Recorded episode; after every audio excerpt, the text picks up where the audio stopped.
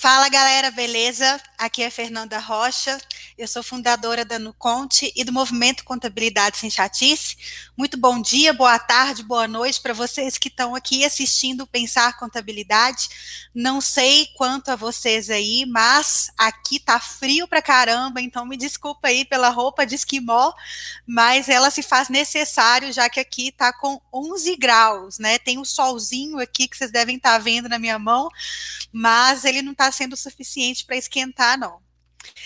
Bom, eu vou falar um pouco sobre a contabilidade consultiva nesse contexto que a gente está vivendo agora, de uma tentativa de retomada econômica, né, após a pandemia. E vou falar também sobre termos uh, mais técnicos, né, a respeito da contabilidade consultiva, mostrar para vocês qual que é o seu verdadeiro significado, seu verdadeiro papel, por que que se fala hoje tanto em contabilidade consultiva, mas antes eu queria contar aí um pouquinho da minha trajetória para vocês, é, bem breve mesmo, mas para isso eu quero compartilhar a minha tela para vocês irem acompanhando é, esse movimento aí junto comigo, beleza? Então, deixa eu compartilhar a minha tela para a gente poder já começar.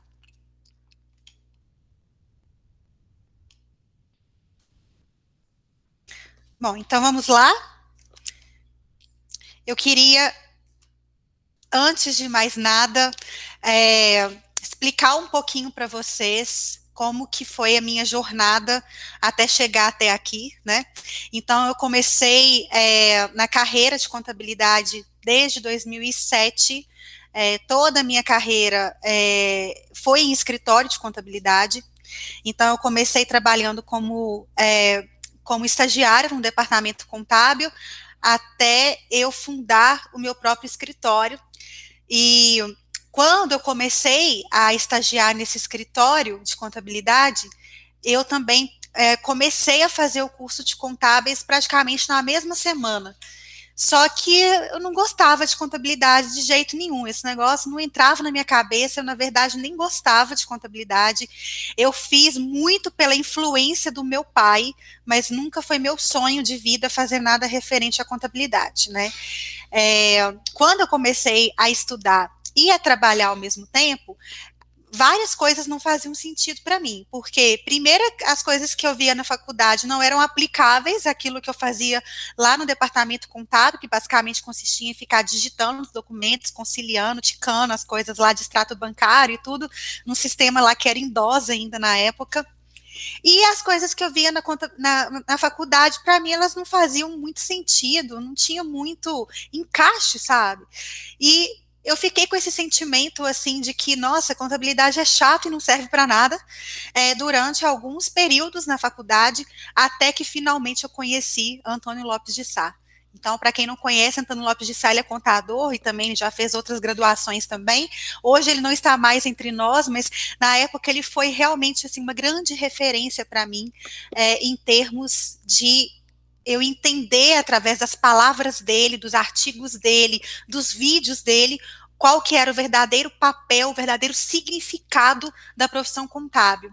E uma das coisas que me chamou muita atenção na forma da abordagem dele em termos de contabilidade é, era sempre fazer um paralelo da contabilidade com a medicina.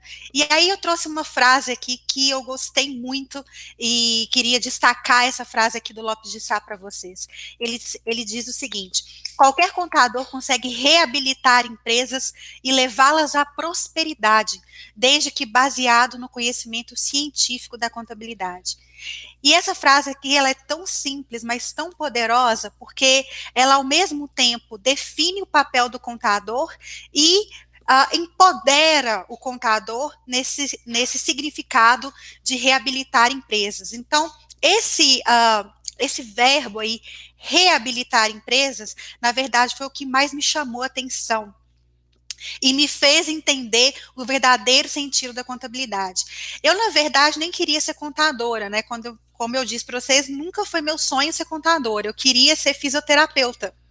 Porque eu sempre tive essa vontade de ajudar pessoas com dificuldades, né? No caso, a fisioterapia, até mais do que a medicina, eu vi ali que era um contato próximo de estar ali ajudando aquela pessoa que passou por uma situação não muito confortável e precisou ali dessa ajuda, né?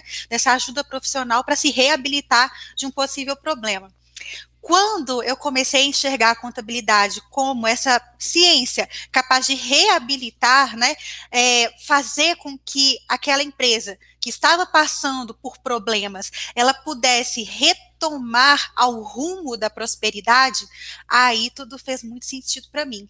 E aí que eu fui conseguir enxergar, vislumbrar uma empresa como uma engrenagem, de forma tal que qualquer ação que é feita ali, né, os fatos contábeis entram naquela engrenagem e aquilo ali, né, pode projetar, pode gerar um resultado positivo ou negativo. Então, qualquer ação, né, por menor que seja, pode provocar um resultado catastrófico para uma empresa ou pode levar a empresa para esse rumo próspero, né?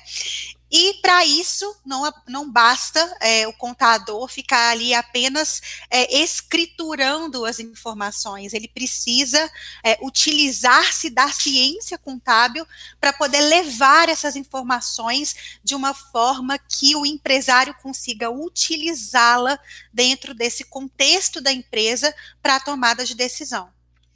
Bom, dado isso, eu, poxa, me apaixonei perdidamente pela contabilidade. É, hoje eu sou uma devota da contabilidade. Eu tento espalhar aí a mensagem da contabilidade para todo o Brasil, é, não só estimulando os contadores a relembrarem desse verdadeiro significado da contabilidade e tirá-los dessa zona cinzenta aí da conformidade legal e também levar para o mercado como um todo essa visão de que o contador é o médico das empresas e não aquele mensageiro do mal, né, que só porta as más notícias, que é o garoto de recados do governo, que está ali só para comunicar um determinado recado ou uma determinada legislação que o governo se pronunciou. Então, eu, uh, depois que eu entendi, né, que eu precisava levar né, a palavra da contabilidade para, para as pessoas, né, seja para os empresários, seja para minha equipe, eu decidi sair desse escritório onde eu comecei como estagiária, fui até uh, o papel de gerente contábil, e dali eu segui uh, meu voo solo, né? Eu fundei meu escritório, isso foi em 2012, e desde então, né, eu tenho tido como propósito de vida fazer com que a contabilidade seja devidamente reconhecida por todos. Na época que eu fundei o meu escritório, é, esse trabalho é, que eu queria que a, as empresas é, reconhecessem era justamente a utilização das informações contábeis para tomada de decisão.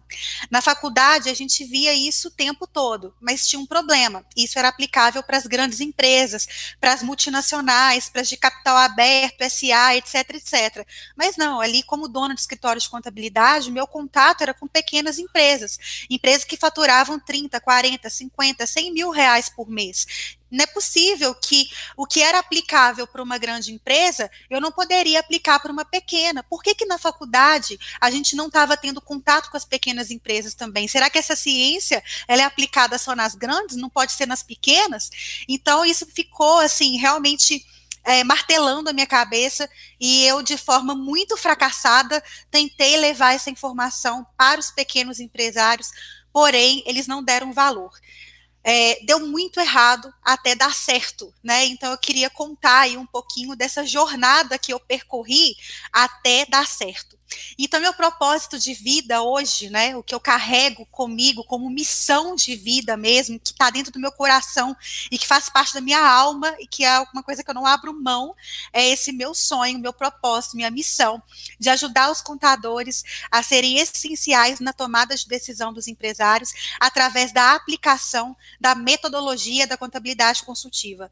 O que hoje todos nós chamamos aí de contabilidade consultiva e que no Congresso tem esse nome, contabilidade consultiva, era algo que lá em 2000 e 2012, quando eu fundei meu escritório, não tinha um nome, não, era uma contabilidade gerencial, uma contabilidade é, voltada para essa questão mais de controladoria, né? E, inclusive, não falei, é, eu formei em 2010, depois eu fiz pós-graduação em controladoria é, na PUC Minas, daqui de Belo Horizonte, e é, eu também fiz especialização em gestão de pequenos negócios no Sebrae, através de um curso Contabilizando o Sucesso, e esse curso ele foi feito na época em parceria com o SENAC, que é aqui uh, um órgão aqui de Minas também, desculpa, que é um órgão aqui de Minas também, onde é, existia a parte de, de, de pós-graduação é, que era consultoria para pequenas empresas. Então, o fim né, desse Contabilizando o Sucesso no Sebrae,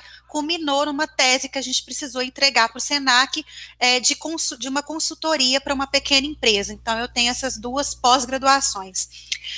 É, metodologia da contabilidade consultiva era, é, é o que culminou em todas as minhas tentativas frustradas até dar certo na metodologia que hoje tem esse nome, mas que na época eu precisei quebrar muito, muito a cabeça para conseguir fazer dar certo.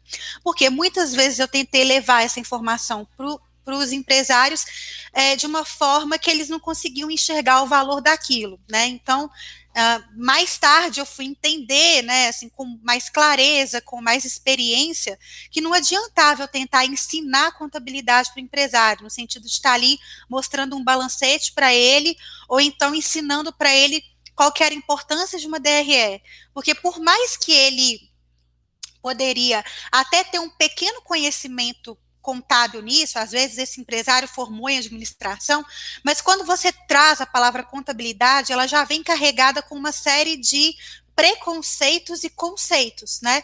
Então, preconceito, por exemplo, se esse empresário estava ali fazendo um curso de administração, é, normalmente, quando se fala de contabilidade, ele lembra da matéria chata que ele teve lá na faculdade, que ele, nossa, de todas as matérias, contabilidade era mais chata.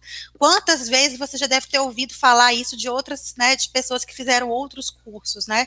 Eu, por exemplo, ouvia isso aos montes. E além disso, né, além desse estigma da contabilidade chata, também tem a contabilidade que é confundida, né, apenas com as conformidades legais, com as obrigações acessórias, e é muito difícil você tirar esse, esse pensamento, essa visualização é, do empresário de que contabilidade é sobre imposto, sobre burocracia, sobre imposto de renda, né, entre outras coisas. Bom, e uh, eu entendi que não adiantava levar essa informação de uma forma que esse empresário não entendia, então eu precisava traduzir essa informação e aplicar essa informação dentro do contexto da realidade daquela empresa.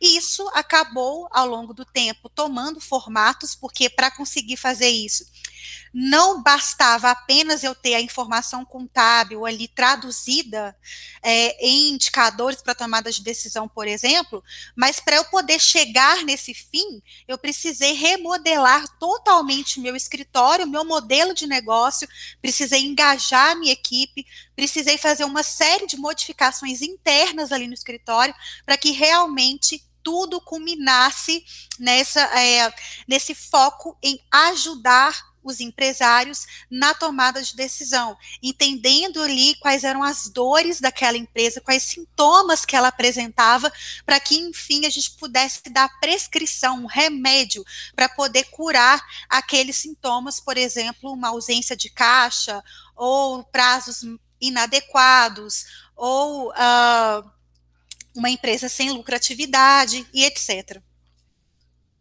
Bom, como o nosso tema aqui hoje é sobre a contabilidade consultiva na retomada econômica, eu quero sair um pouco desse campo, então, teórico, digamos assim, que eu, que eu passei para vocês agora, né, sobre por que, que é metodologia da contabilidade consultiva e esse contexto meu aí, é, essa jornada que eu trilhei, para poder trazer esse contexto para os dias de hoje, né?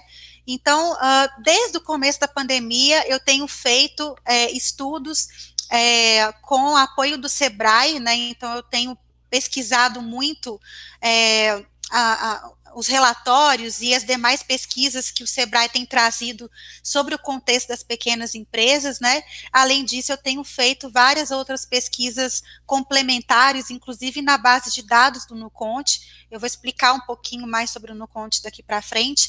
É, para poder entender como que essas empresas no Brasil elas estão reagindo né, a essa crise que a gente tem passado é, desde o início da pandemia. Bom, então é, quando a gente fala em pequenas empresas, a gente está falando de pequenos negócios, né, de micro, pequenas empresas, e uh, a gente tem um percentual ali é, de 95% de empresas ativas no Brasil que são micro e pequenas empresas, né? Então é, é, um número bastante expressivo. Por isso que o nosso foco, quando a gente traz né, esse conceito de contabilidade consultiva, é aplicado, né, a contabilidade como ciência aplicada a pequenos negócios, para poder democratizar essa contabilidade que é aplicada nas grandes empresas traduzir isso para o contexto dessas pequenas, para que a gente realmente consiga utilizar essa ciência a favor dessas pequenas empresas que representa aí é, a grande movimentação econômica do nosso país, são as grandes geradoras de emprego, são as grandes, é, né, embora pequenas, né, são elas que, é, que cuidam aí da, da maioria, da maior parte das cadeias produtivas do Brasil. Bom, então, dado né, que a gente é, iniciou aí essa crise econômica, o primeiro sintoma que aparece ali na empresa imediatamente, né, é a queda de faturamento. Muito porque essas empresas fecharam as portas e muito porque o consumo como um todo caiu desde o início da pandemia.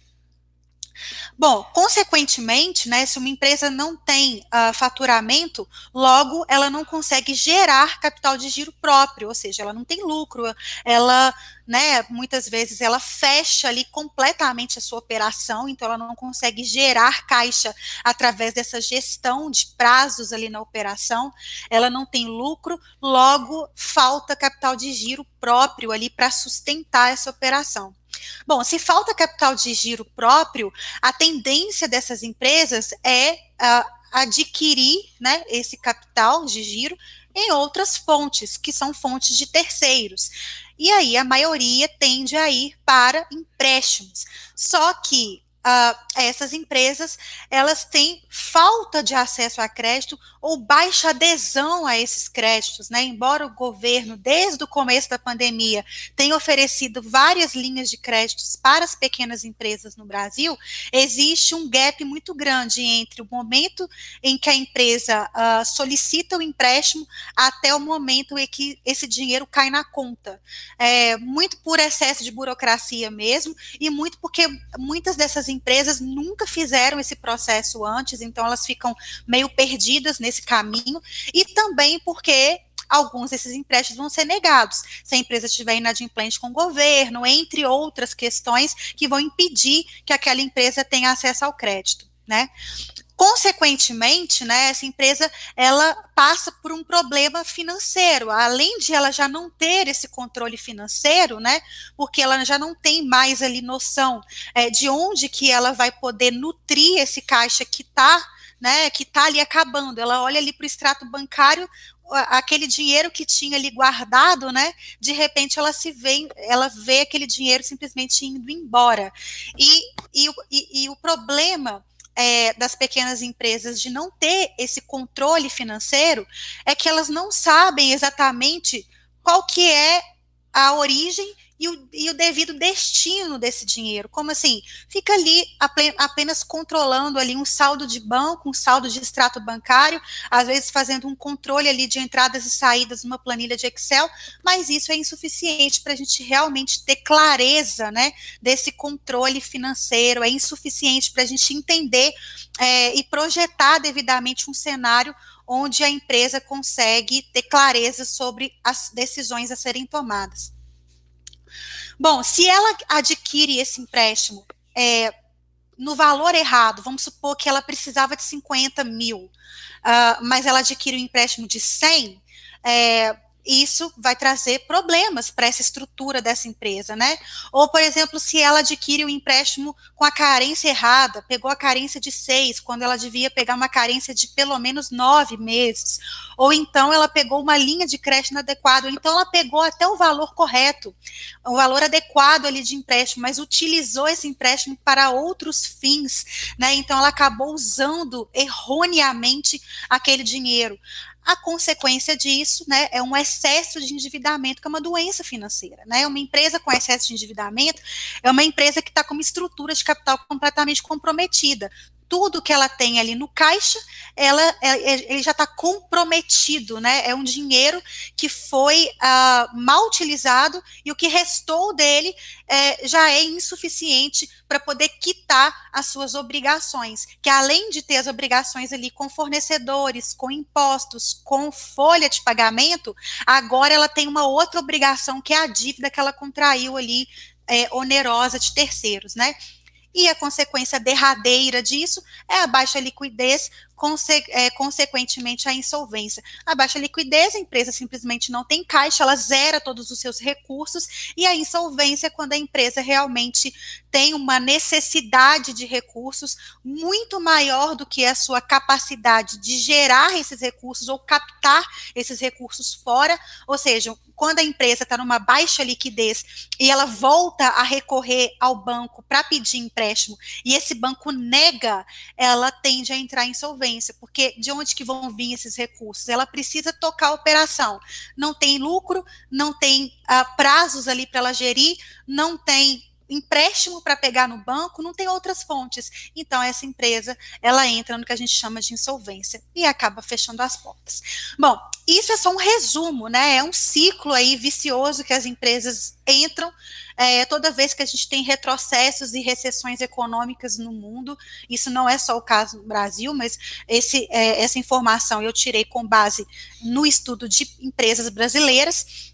É, mas o que a gente tem vivido agora, sobretudo, é um, é histórico, né? A gente nunca viveu uma crise dessa é, na história do, do, mundo. Então, assim, a, a tendência é que esse ciclo, a gente não sabe exatamente o que, que vai acontecer, né? Se essa situação vai é, vai tender a melhorar para os próximos meses, ou isso vai se perdurar por muito mais tempo. Tem previsões, obviamente, mas não é nada que a gente possa cravar em pedra e dizer o que, que vai acontecer. Bom, com, de onde que eu tirei é, essa informação? Com base, como eu disse, nessas pesquisas do Sebrae. Então, o Sebrae, ele está sempre fazendo essas pesquisas com as pequenas empresas, eles têm uma base ali de pesquisa.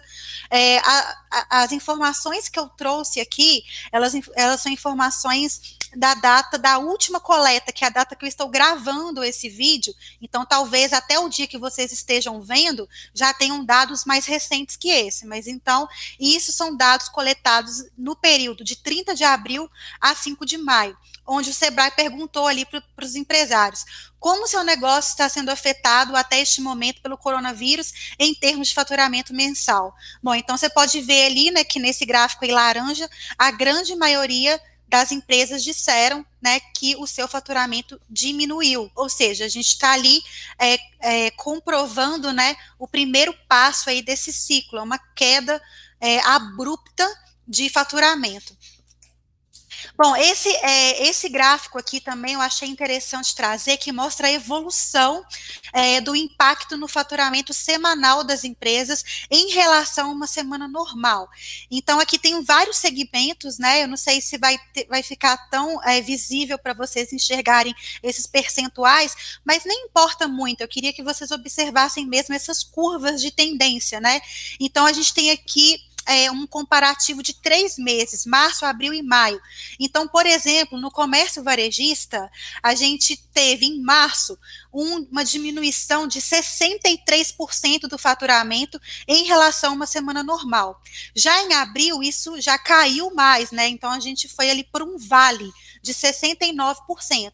Já em maio, houve um, um início de uma retomada de faturamento, onde de 69% já subiu para 56%. É menos 56%, né? Ou seja, ela teve, é, ela teve menos 56% de faturamento em relação a uma semana normal, porém, isso é mais do que teve, do que, do que aconteceu no começo da pandemia. Então, ainda vocês podem ver que é uma curvatura, né, é, bastante singela. A gente ainda não pode dizer que essas empresas é, em julho, agosto, já vão estar completamente com seus resultados recuperados. Eu entendo que essa curva, ela ainda é longa, né? Ainda vai demorar. Essa ascensão, ela é lenta, ela é demorada, e a gente não sabe quanto tempo isso vai durar também. Bom, e aí, é, o Sebrae também pes, pesquisou, né, perguntou para é, esses pequenos empresários se eles iam precisar pedir empréstimos para manter seu negócio em funcionamento. Então, ali o gráfico azul, né, vocês podem ver que a maioria dos empresários ali entre MEI e pequenos negócios, né, o PN ali é pequenos negócios, eles disseram que sim, vão precisar pedir empréstimos para manter a empresa em, em, funcionamento. E aí eu achei também é, interessante aqui esse comparativo, né, é, que uh, faz uh, esse, é, é, esse comparativo entre as edições anteriores da pesquisa. Então, o Sebrae fez uma pesquisa é, de, é, cuja primeira edição foi no mês de abril, a segunda edição foi no mês de maio, não, desculpa, a primeira edição em março, a segunda edição em abril e a terceira edição em maio. Então, ali no primeiro gráfico, né, a gente vê que a, a maioria ali, de, né, de, independente ali das edições, a maioria dos empresários disseram que sim, vão precisar pedir empréstimo, mas vejam que houve uma evolução, né, dessa necessidade de, de adquirir empréstimo. Enquanto em março, 54% dos empresários disseram que sim, já em maio, esse percentual saltou para 59%. Ou seja, está havendo uma maior necessidade das empresas em adquirir empréstimos para manter esse negócio em dia. Eis aí a questão. A gente tem uma dor, né, que é a, a necessidade dessas empresas adquirirem empréstimo, e a gente precisa entender se realmente a, esse empréstimo vai ser ou não vai ser saudável para a empresa. Por isso que quando a gente fala de contabilidade consultiva, é, é, é, é quase que impossível a gente não fazer a associação com a medicina. Bom, se chega um, vamos supor que você é um médico, e chega um paciente para você dizendo que ele está com gripe, que ele está com tosse, e ele apresentou uma leve febre. Bom, você como médico, sem olhar mais nada, já diagnosticaria esse paciente com COVID? Imagina se você, uh, como médico, colocasse todos os pacientes que, que chegassem para você com esse sintoma de gripe e você já colocava, já, já, adicionava ali um protocolo de internação, já colocava esse paciente na UTI, entubava ele todo, porque ele apresentou sintomas de tosse, gripe e febre. Na verdade, não tem como a gente saber se é Covid, precisa fazer exame, não é?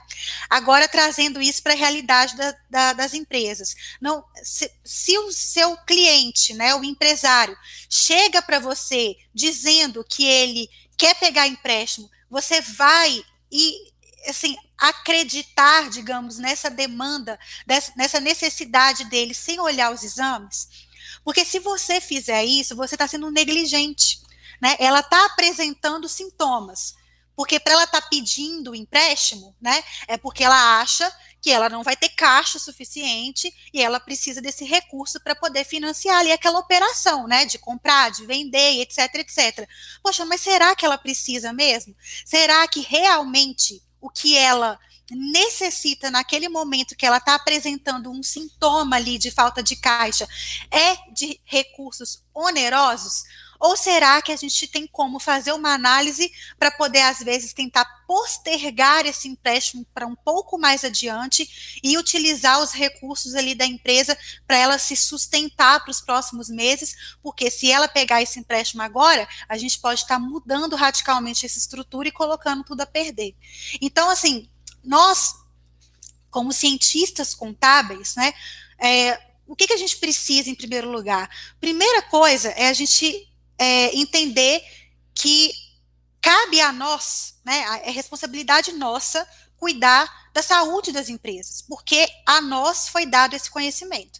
Se você se formou contador, você é um cientista contábil, você detém a ciência da riqueza das empresas, né? A ciência, a única ciência que é capaz de analisar ali todas as estruturas da empresa sob o aspecto econômico, patrimonial e financeiro e dar o devido diagnóstico para aquela situação daquela empresa. Se você, como contador, não estiver exercendo esse papel, quem que vai fazer isso, né?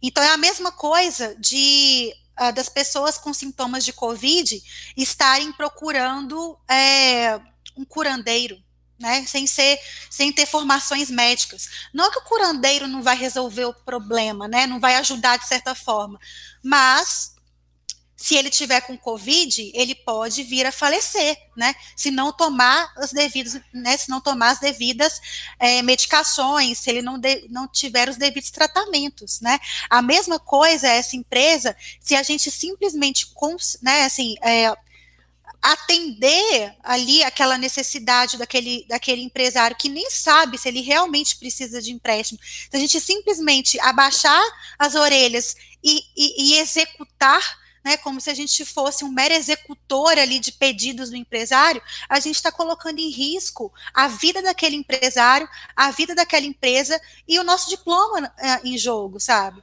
Então, é, sabe, é, é muito difícil a gente falar é, de, de, de, contabilidade nos dias de hoje, é, tendo em vista essa, esse momento que a gente está passando agora, que é um, um, momento muito delicado, mas assim, eu vejo é, o, o, os contadores muito preocupados com essas questões específicas ali uh, de medidas provisórias que que foram sendo é, oferecidas aí, modificadas e né, entregues aí ao longo do tempo, que é um trabalho que precisa sim ser feito, porém é, não, não termina aí, sabe? Não adianta você é, simplesmente executar ali a redução da jornada de trabalho das empresas, né, dos, dos funcionários das empresas não, não, não é só isso, sabe? Não, não adianta só a gente executar.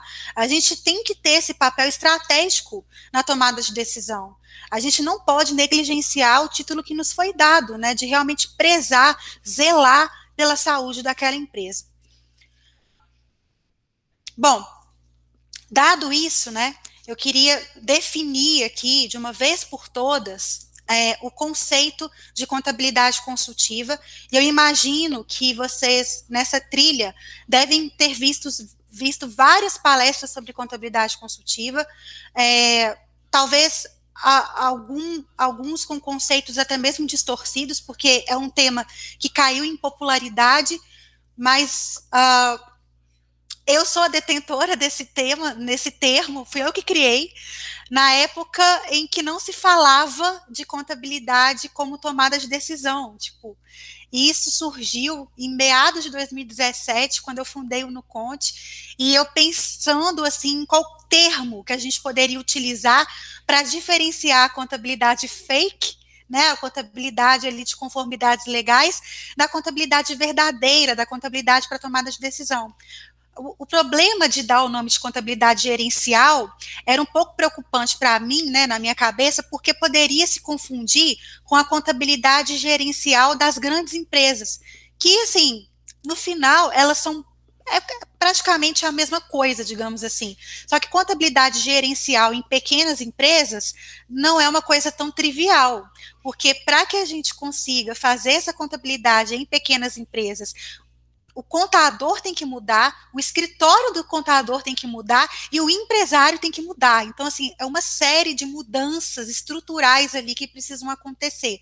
Daí o nome contabilidade consultiva, consultiva no sentido do contador exercer um papel de orientação no, e, e, sobretudo, consultiva ali, eu relaciono ele muito com a capacidade do contador de se relacionar, de estar próximo do seu cliente, auxiliando ele na tomada de decisão. Então, contabilidade consultiva é o uso da contabilidade como ciência, ciência. Então, contabilidade consultiva não é sinônimo de BPO financeiro, não é sinônimo de contabilidade digital, não é sinônimo de marketing contábil, é, de planejamento estratégico, não é sinônimo de várias coisas que a gente tem visto aí no mercado essas coisas, elas são importantes, mas elas não definem o que é a contabilidade consultiva.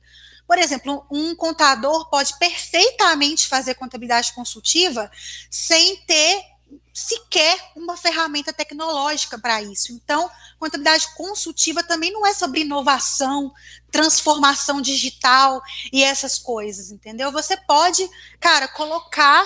É, você pode ter um cliente pode colocar aí, uh, né, fazer o, a contabilidade da empresa num pedaço de, de, papel, desde que essa informação ela esteja sendo utilizada em benefício da empresa e de que você tenha realmente utilizado um método científico para poder pegar aquela informação e aplicar no contexto das pequenas empresas. O que, que é esse método científico, então? É o que eu vou explicar para vocês aqui agora. Gente, como ciência e como cientistas que somos, né, ainda vale aqui a memória, a lembrança de que se você formou em ciências contábeis, você é um cientista, por mais óbvio que isso possa parecer, mas quando a gente acaba empreendendo no mercado contábil, virando empresário, dono de escritório, a gente esquece disso. A gente começa, a gente, a gente fica ali tão é, embutido ali é, e mergulhado nessa zona cinzenta da, da, burocracia, das conformidades, que a gente esquece completamente o objetivo fim da contabilidade, né? A gente esquece que a gente é cientista e como cientistas deveríamos nos comportar. E, cara, ficar cuidando de CMS substituição tributária, de DARF, de DCTF, de PIS, de COFINS, de SPED, entre outras obrigações acessórias, cara, isso não é fazer ciência, isso é simplesmente é, executar ali, né, o, o, os caprichos, né, digamos assim, do governo. É, de um lado, você é capacho do governo, porque você só fica ali executando aquilo que o governo manda você fazer, e do outro lado, você é capacho do seu cliente, porque você não tem poder, força e, é, e, e autoridade suficiente para poder dizer para o seu cliente: não, você não vai pegar o um empréstimo, não vai, não vai fazer bem para você. Né? A mesma coisa do médico virar para o paciente e falar: não, você não vai tomar esse remédio. Porque se você tomar esse remédio, você vai morrer. Agora, se você quiser tomar, problema é seu, mas que você vai morrer, você vai morrer. Né? E aí, assim, o paciente, quando recebe essa notícia, vai tremer nas bases. Não, você não pode mais comer é, carboidrato. Se você comer carboidrato, você vai morrer. Mas só que, assim, para o paciente seguir orientação médica, existe um caminho muito grande, né? Que é um caminho onde aquele paciente confia no médico, confia é, na, na, formação que ele teve, confia é, no diagnóstico dele, para que ele realmente, poxa, fale, então, beleza, você tem razão, eu não vou, eu agora vou mudar toda a minha estrutura de vida aqui para não comer mais carboidrato, vou fazer exercício físico para não morrer, né? Para não pegar diabetes não morrer de diabetes.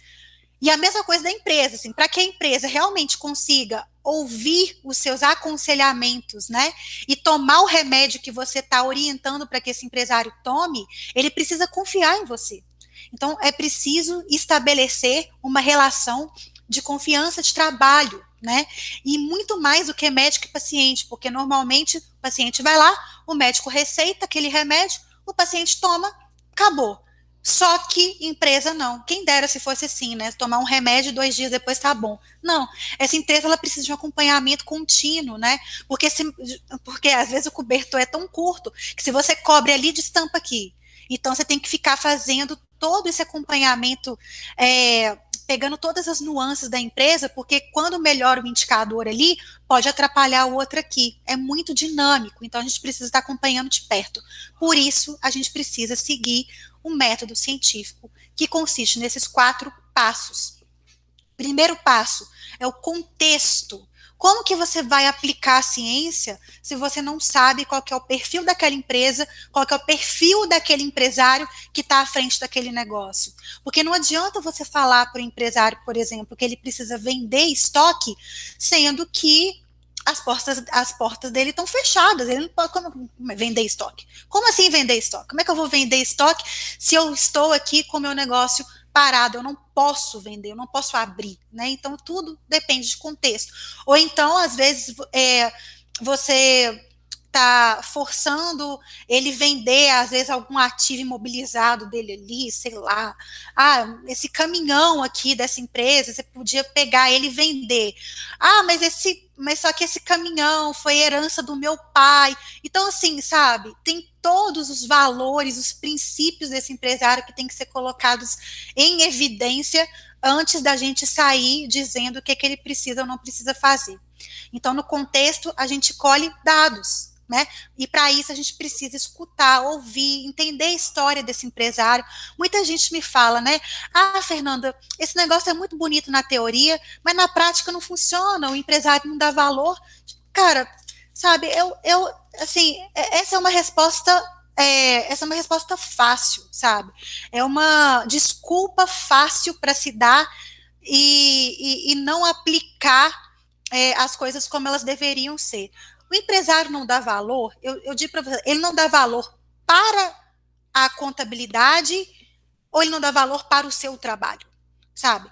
Porque para ele dar valor para o seu trabalho, isso é uma coisa que você conquista. Não é, ah, não, mandei um e-mail, não me respondeu. Ah, não, tentei ligar para ele marcar uma reunião e ele disse que está ocupado. É, cara, disse mesmo, porque ele não confia em você. Ele não confia nas suas atribuições ali profissionais para poder estar ali com ele. É, você não é digno da companhia dele, sabe? É esse o pensamento do empresário. Agora, o que, que você vai fazer? Deitar e chorar? Eu já fiz isso, tá? Eu já deitei e chorei muito. Desisti, sabe? Joguei tudo para cima. Não, não quero mais, não quero saber dessa profissão bandida que é essa profissão de contadora.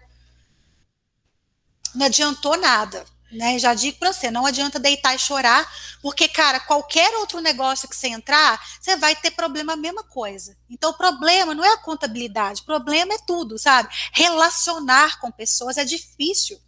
E, e assim, se você entrou no mercado contábil achando que você não ia precisar se relacionar com, com ninguém, você se ferrou, me desculpa. Eu também me ferrei, eu também entrei achando que eu não ia precisar de ficar estabelecendo vínculos longínquos com as pessoas, não e me ferrei. Só quando eu entendi que eu precisava realmente ouvir, entender, é, sabe, escutar ali com empatia o lado do empresário, é que realmente as coisas começaram a fazer diferença para mim. Ah, o conhecimento científico contábil, o conhecimento técnico, ele de nada vale se você não consegue estabelecer vínculo com o empresário se você não consegue fazer com que ele confie nesse conhecimento que você tem para ajudá-lo na tomada de decisão. Então, por isso que precisamos de ter pontos de contato com esse objeto de estudo nosso, que é o empresário e a empresa. Desses quatro passos aí do método científico, né, em seguida é a análise, e essa é a parte mais técnica desse passo, porque ali você realmente vai pegar o exame e como profissional ali da saúde da empresa, você vai entender quais são os problemas identificados ali naquele exame. Para aí sim você dar o diagnóstico, olha, sua empresa tem isso e tem isso. E para você melhorar, que aí já é o quarto passo, você tem esse plano de ação aqui que eu estou te sugerindo, né, para executar. Então, assim, o contador, ele não executa o plano de ação, mas ele está ao lado do empresário dando confiança, sabe? É, dando orientação, sendo apoio, sendo suporte para esse empresário no momento de executar esse plano de ação. Agora veja que desses quatro passos, três, a gente tem esse ponto de contato com o empresário, que é na fase do contexto, onde eu ouço qual é a história dele, qual que é, sabe, você já perguntou para o seu cliente, cara, me conta a sua história, por que, que você decidiu estar nesse ramo, né? Fala da sua vida, por que, que você terminou aqui, né? Nessa sala aqui, é, tocando essa empresa. Então é interessante a gente entender, né, de onde que vem essa estrutura desse empresário para a gente realmente conseguir estabelecer esse vínculo. Se ele não confiar em você, não adianta você dar um diagnóstico lindo para ele, ele não vai confiar o suficiente para poder executar o plano de ação que você vai propor. Então, você vai ter ponto de contato no contexto, é aí que você ganha a confiança do cara. Enquanto você não ganhar a confiança do cara, você não vai para o diagnóstico, sabe? Então, por isso que isso é também um ciclo, né? Aí, depois que você dá o, o, a prescrição, você vai precisar retornar ao contexto para entender o que, que aconteceu depois que ele aplicou aquele plano de ação. No diagnóstico, a gente vai ter esse contato com o empresário e na prescrição a gente vai dar esse apoio para ele é, nesse momento ali de execução do plano. Certo? Então, aí é a metodologia científica da contabilidade consultiva. Vou até parar um, um segundo para tomar uma água enquanto vocês tiram um print dessa tela. Bom, a metodologia científica ela é importante porque a gente consegue fazer uma coisa maravilhosa com essas empresas quando a gente realmente consegue é, executar um plano de ação bem feito numa empresa. Então a gente fez uma pesquisa com a base de dados, né, de clientes do Nuconte. É, então assim, o Nuconte ele ele, vou até mostrar aqui para vocês rapidamente, né, uma tela do Nuconde para vocês entenderem um pouquinho melhor. Nossa, gente, aquela pessoa. Aqui. Bom, então, basicamente, né, o que, que o Nuconte faz? Ele ajuda você nessa parte aqui de análise.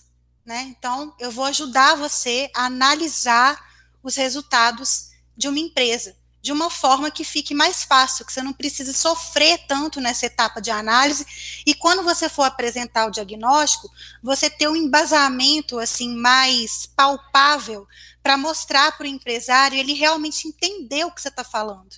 Então, no Conte, ele ajuda a traduzir essa informação e te dá velocidade, mais facilidade para poder interpretar os dados de uma empresa. Então, a gente vai ter aqui todas as informações contábeis que foram extraídas do balancete. A gente está vendo aqui uma empresa de comércio de máquinas, é uma empresa real, a gente só mudou o nome dela aqui no Nuconte, e ela está com dados de março de 2020. Então, a gente tem aí vários indicadores, né, é, que vão denunciar o que, que há de errado com essa empresa e o que, que pode ser consertado, certo? Bom, sem muito mais delongas, né? Eu tenho até que ver aqui quanto mais tempo eu tenho. Deixa eu ver quanto tempo estamos aqui conversando. É, já tenho aqui poucos minutos para a gente poder encerrar essa palestra. Então, o que eu estava mostrando aqui para vocês era isso, olha. Deixa eu ocultar aqui. Que eu estava mostrando para vocês era qual que é o papel do contador quando ele de fato consegue auxiliar, consegue ser essencial para a empresa nesse momento de tomada de decisão, né, que é assim um papel fundamental.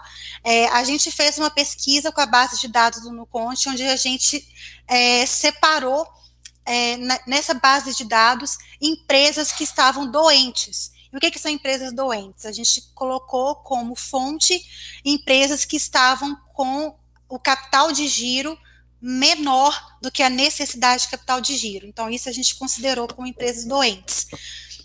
Então, depois de isolar essas empresas doentes, a gente acompanhou a evolução dessas empresas ao longo do tempo. Então, esse aqui é o momento em que a gente começou a acompanhar, 100% dessas empresas estavam com essa estrutura, né? Ou seja, ela não tinha recursos suficientes para bancar essa operação, logo ela poderia incorrer uma insolvência financeira. Porém, após a ação e execução, a ação do, do, do, do, contador e a execução de um plano, no primeiro mês, essas empresas que estavam 100% doentes, 26% delas já melhoraram a sua condição. Elas saíram de uma situação de insolventes de doentes para uma situação de salubridade. Então, uma em cada quatro empresas já restabeleceram a sua saúde. E no sexto mês, quase metade dessas empresas restabeleceram a sua saúde após a execução desse plano de ação. Então vejam o quão é importante a intervenção do contador no momento em que o empresário decide uh, contratar o empréstimo.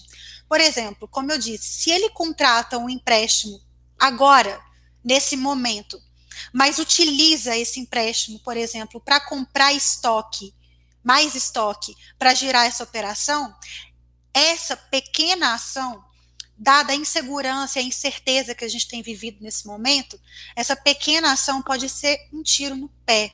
Uma empresa que poderia uh, estar com uma estrutura saudável, ao pegar esse empréstimo e fazer essa ação de comprar mais estoque, coloca ela numa situação de insolvência.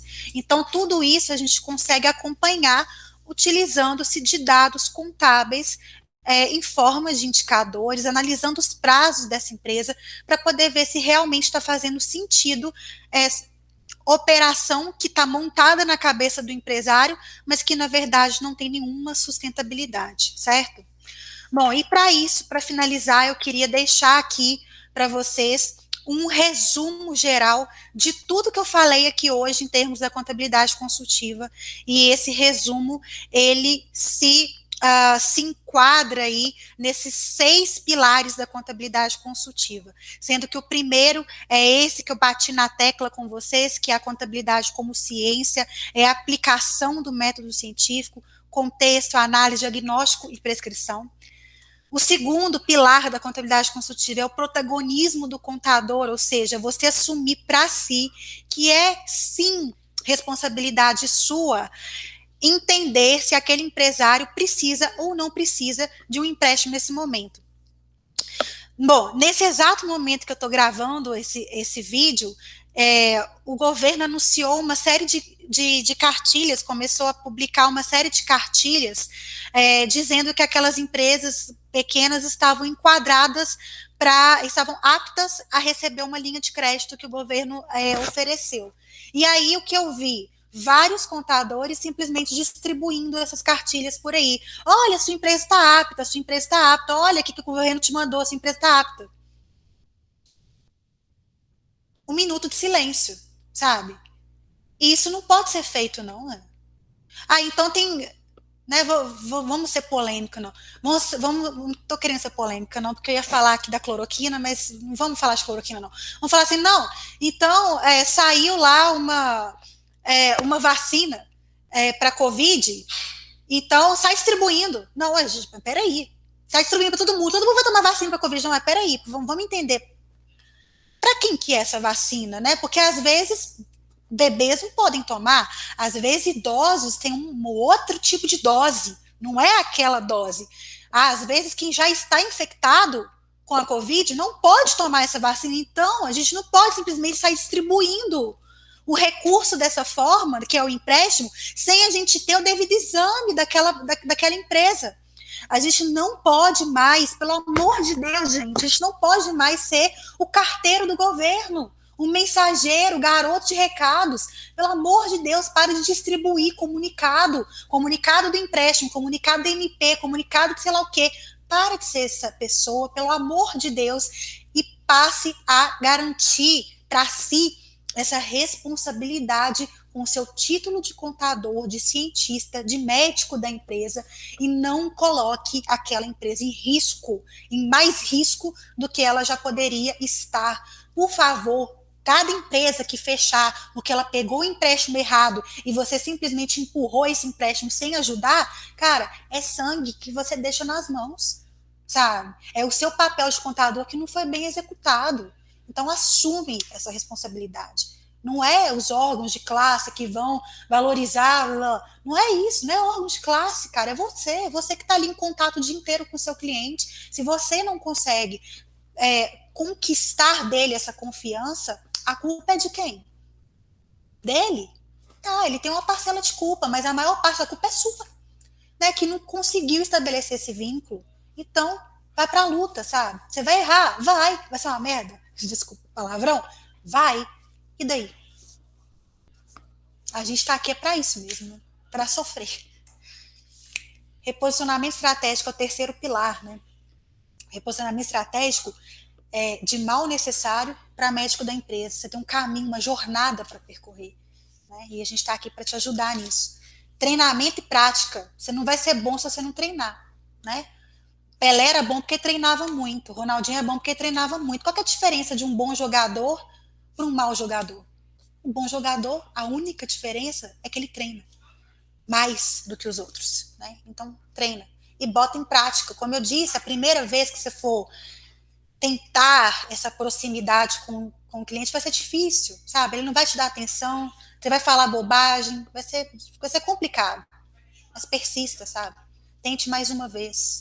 Não é? Não tem aquela, aquela música, tente outra vez. É isso. Tente outra vez. Relacionamento com o cliente é o quinto pilar da contabilidade consultiva. Sem relacionamento você não consegue nada. Não adianta ter a ciência sem se relacionar com o usuário final, beneficiário daquela ciência. E tecnologia acessível é um pilar, não quer dizer que ele é, é obrigatório, né? Não é preciso, como eu disse, não necessariamente você tem que ser ultra high tech para aplicar a contabilidade consultiva, mas quanto mais é, acesso tecnológico você tiver, mais rápido e mais eficiente vai ser esse processo para você e para o seu cliente. Bom, então, ó, tem até uma musiquinha que vocês estão escutando. Nas minhas palestras eu sempre coloco um Led Zeppelin no final. Vou deixar aqui para vocês os meus contatos, então esse é meu WhatsApp, meu e-mail, meu Instagram, e é isso. Vamos junto mudar a forma como se faz contabilidade no Brasil. Valeu, galera. Tamo junto. É isso daí. Tchau, tchau.